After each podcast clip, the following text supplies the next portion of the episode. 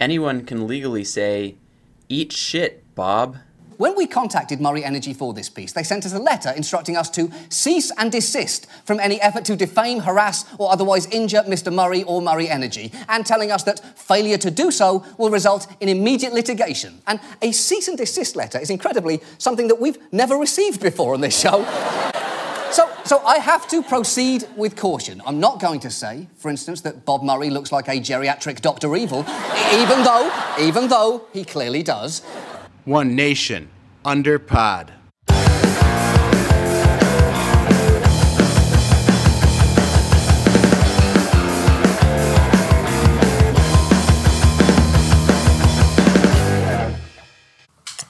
Hi, everyone. Welcome to another episode of the Civil Fights Podcast, a project of the ACLU of West Virginia. My name is Noah Brzezinski, and I am joined by the ACLU of West Virginia's legal director, Jamie Lynn Crofts. Originally, we were planning to do a longer episode about the Muslim ban and another long episode about bail and bond issues across the country, but something much more pressing and exciting has come up. Jamie Lynn Crofts has filed an amicus brief in a very important West Virginia lawsuit. Jamie, can you tell us a little bit about it? Yes, I can. So, if any of our listeners watched the show last week tonight with John Oliver, then they will know exactly what this brief is about. Last month, John Oliver did an episode that focused a lot on the coal industry, and in particular, talked about a couple of famous coal barons here in West Virginia, including one named Bob Murray. Uh, Bob Murray has a very, shall we say, litigious past and actually threatened to sue John Oliver before he ran the episode if he didn't say what Bob Murray wanted him to. John Oliver ran the episode and, among other things, had a giant squirrel named Mr. Nutterbutter come out and tell him to eat shit and uh, compared him to a geriatric Dr. Evil. So, Jamie, what is what is Mr. Murray actually claiming? What what is this lawsuit about? Uh, so he had a couple of different ridiculous claims. Uh, he is suing for defamation, intentional infliction of emotional distress, and false light invasion of privacy. And if you're not a lawyer and don't know what these terms mean, that's okay.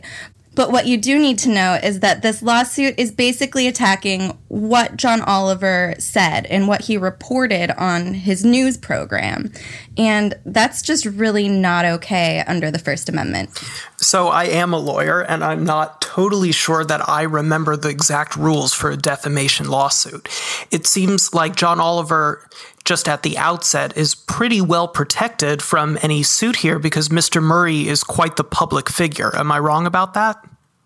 No, you're right about that. And there has been US Supreme Court law on the books for decades saying that if you're a public figure, you can't sue for these types of things unless you can show actual malice. And the Supreme Court defines actual malice as knowing that something is false and publishing it anyway.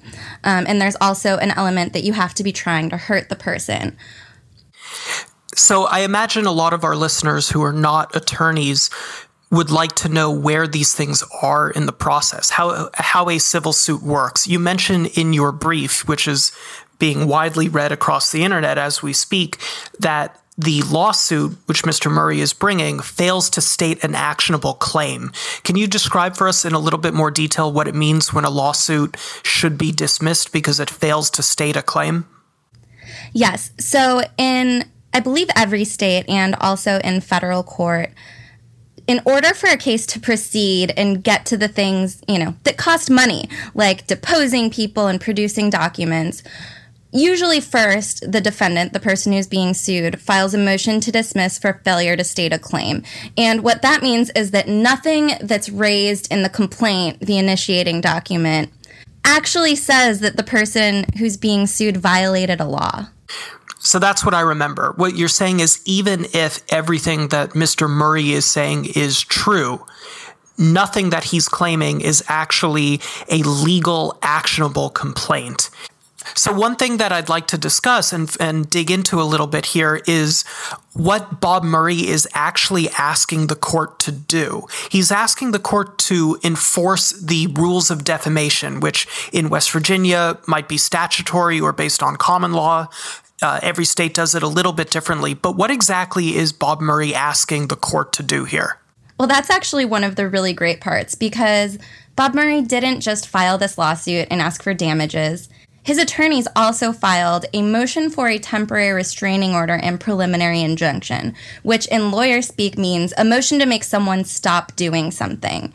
And in this case, what they were asking for was for John Oliver HBO and Time, which owns HBO, to not talk about this lawsuit or Bob Murray. And are they demanding any sort of damages? Are they demanding an apology? What what exactly do they ultimately want here other than just to shut up John Oliver? Well, they ask for damages in the complaint, but I think that what Bob Murray really wants is to use our court system to try to make people not say mean things about him anymore.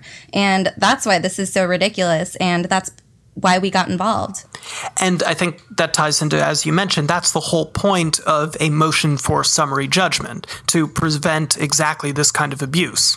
Right. And they also, in their complaint, request a permanent injunction prohibiting rebroadcast of what they call the defamatory statements and requiring removal of those statements from public access.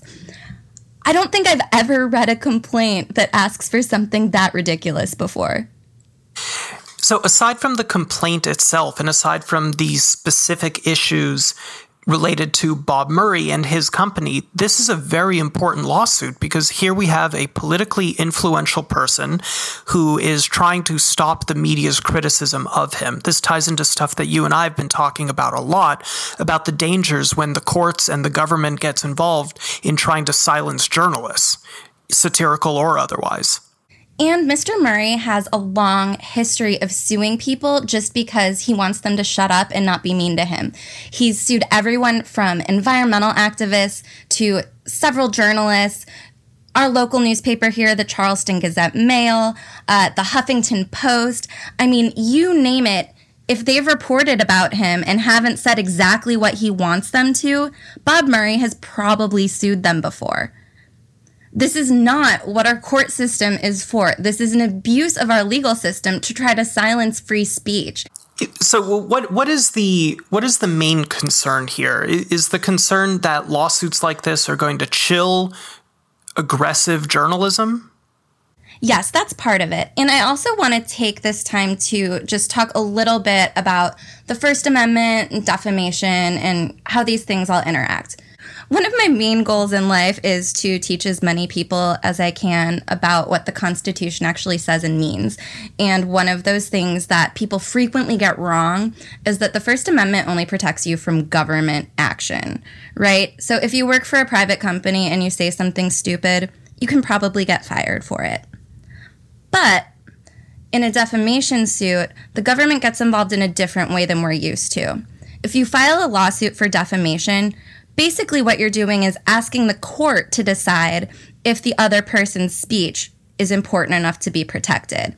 And when you ask the court to decide if speech is important or should be protected, then you're getting the government involved in judging the value of speech, which is just not okay.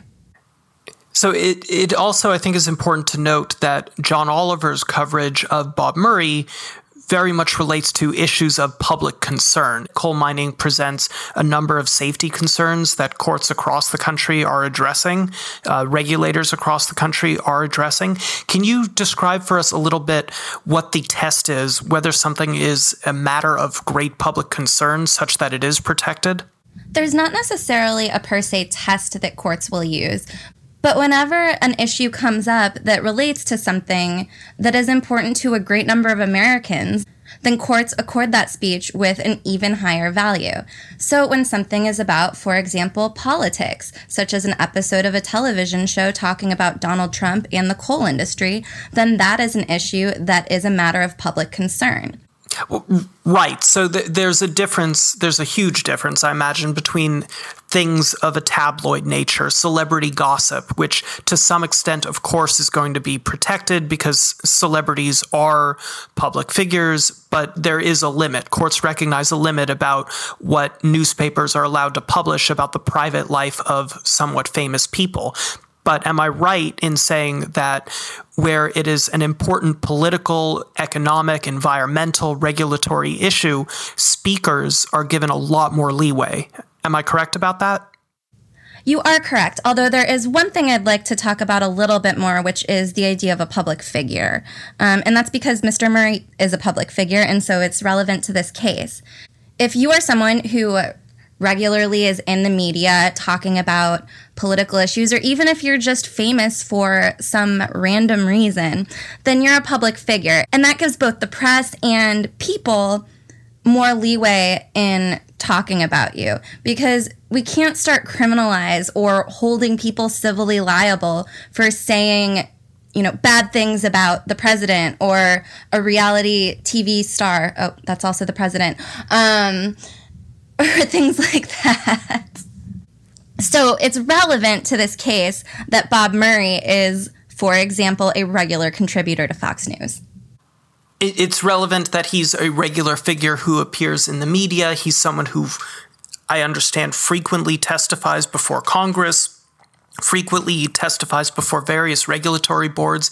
He controls a massive company that employs thousands and thousands of people whose jobs are very much in question as we move toward cleaner technologies.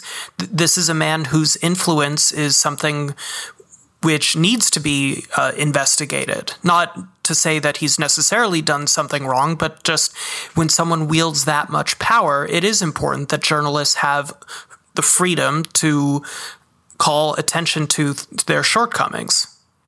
It absolutely is. And that's why the United States Supreme Court has held for so long that if you are a public figure or a public official, that this higher level has to be reached. If someone accidentally puts an incorrect fact in a news report, for example, that's not actionable.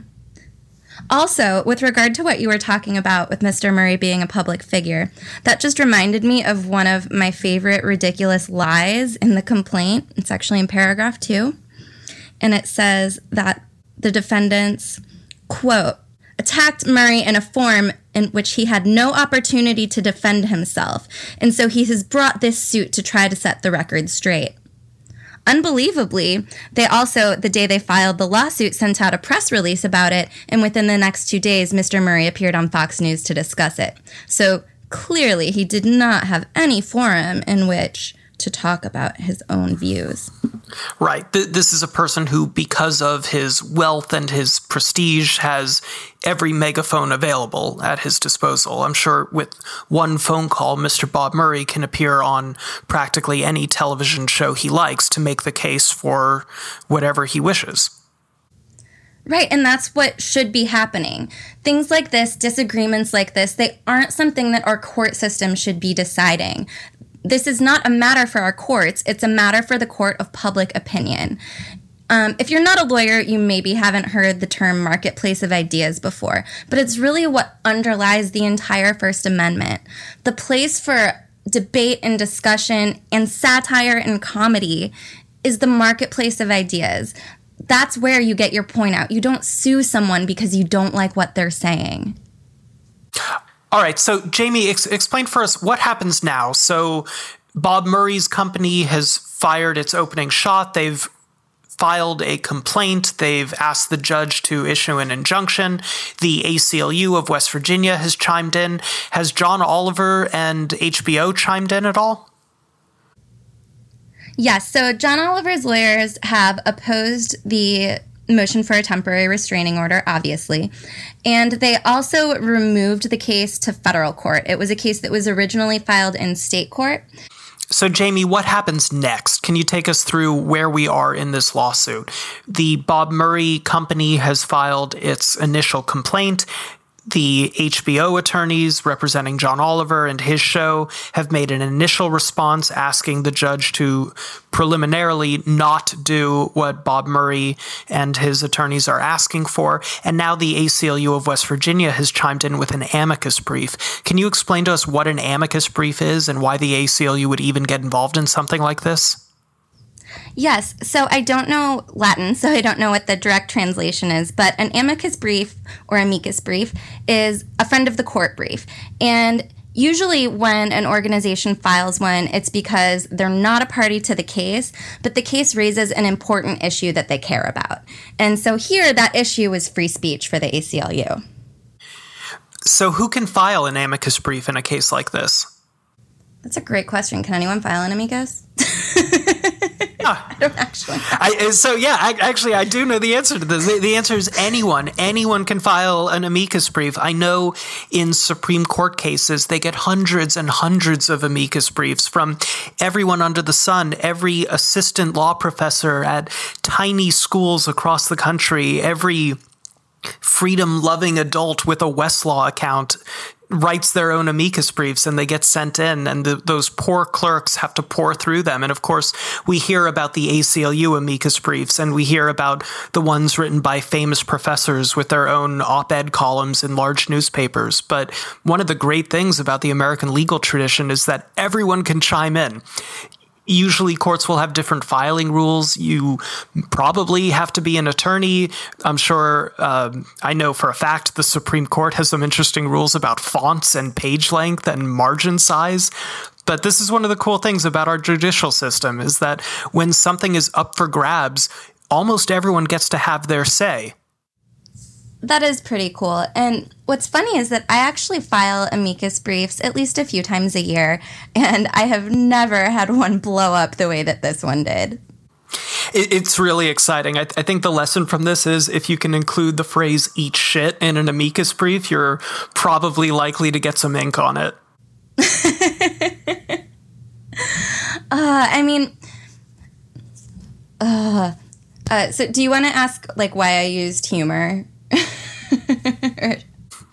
no, I mean, so one of the things one of the things that's very amusing about this amicus brief, and one of the reasons why I think it's getting a lot of traction across various news sites. I mean, I'm seeing it on Huffington Post right now. On uh, I believe Salon had it, definitely above the law, which is sort of a niche site for uh, younger attorneys, uh, is is your use of humor in this, and I think it's in keeping, of course, with what started all of this, John Oliver's show, uh, but you are deserving of compliments on this. It, it is a funny brief, and people are chiming in. They really appreciate it. But it's not just the humor, it's that it's readable, it's short, it's not groaning under the weight of legalese. Yeah, you cite cases in string citations as you're supposed to, but I think, as we were saying about everyone getting a chance to chime in, it is really important that amicus briefs make the point clear.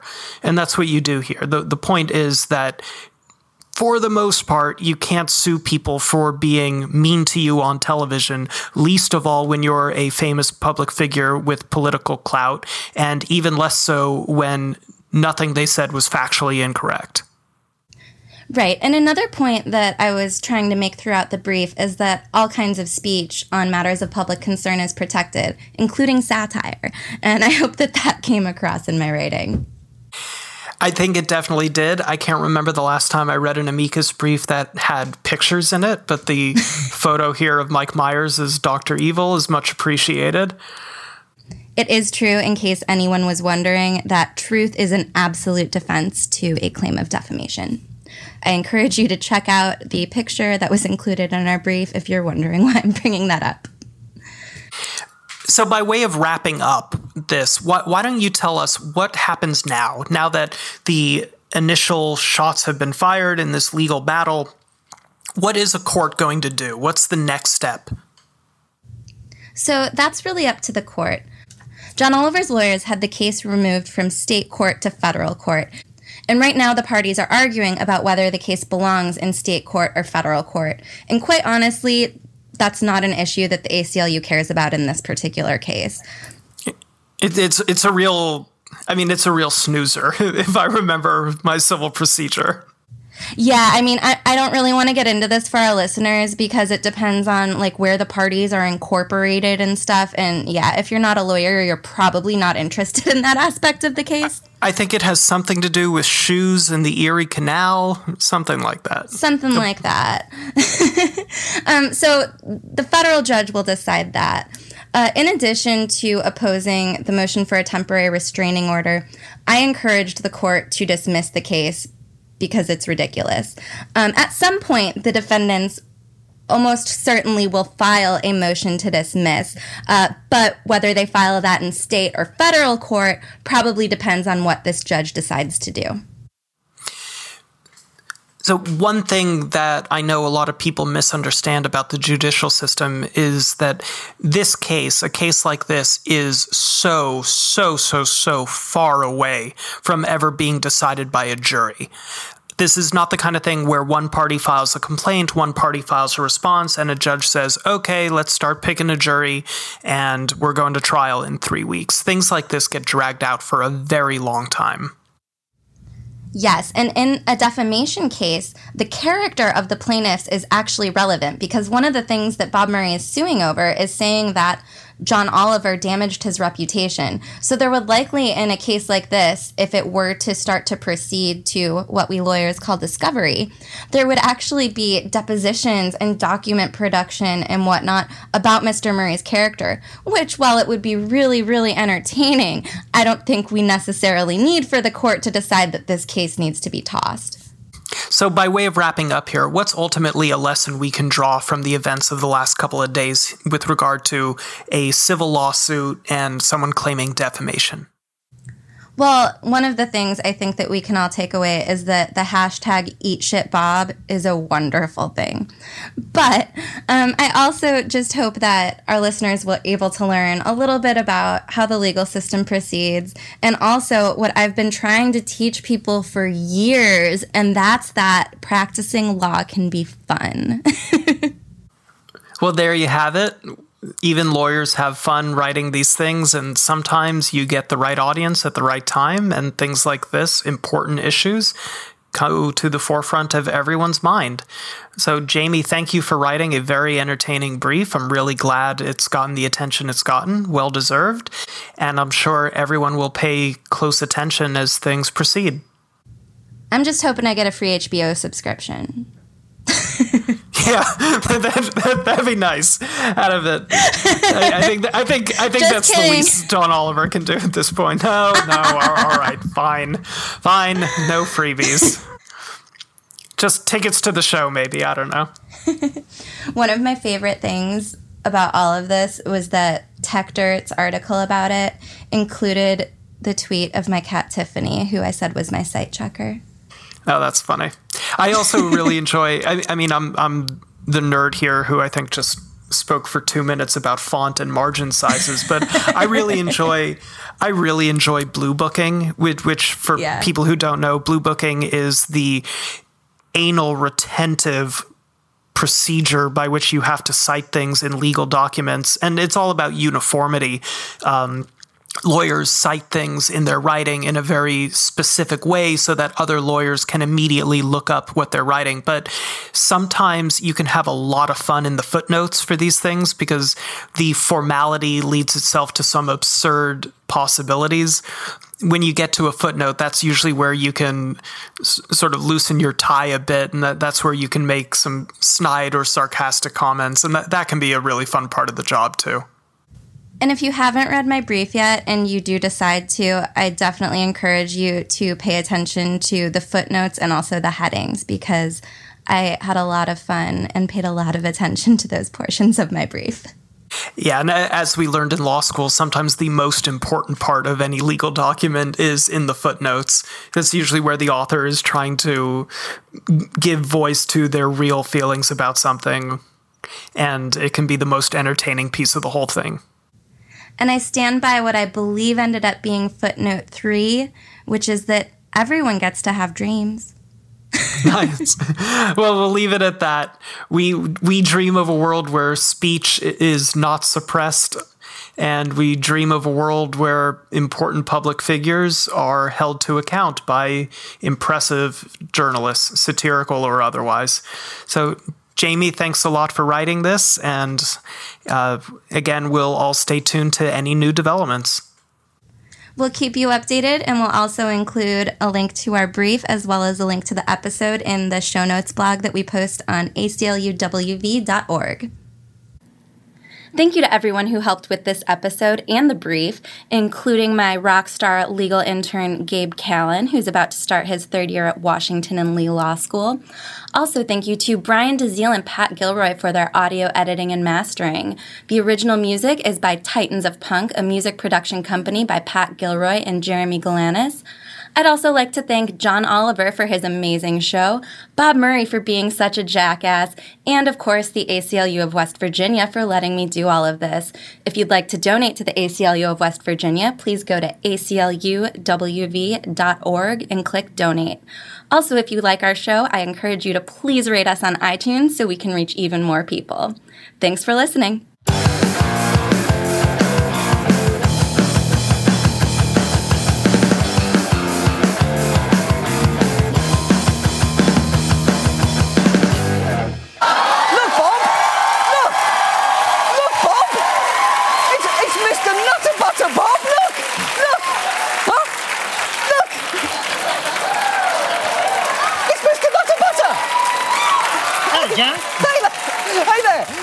Mr. Nutter Butter. I understand that you have a message for Bob Murray. I do. Okay. Hey, Bob. Just wanted to say, if you're planning on suing, I do not have a billion dollars. But I do have a check for three acorns and 18 cents. Oh, that's that's very nice of you, Mr. Nutter Butter. It is. Yeah. It's made out to. Eat shit, Bob. Remember I kiss my ass? Thank you, Mr. Nutter Butter. After the live taping, defendant Oliver exclaimed to the audience that having someone in a squirrel costume tell Bob Murray to eat shit was a dream come true. Everyone is allowed to have dreams. Eat shit, Bob.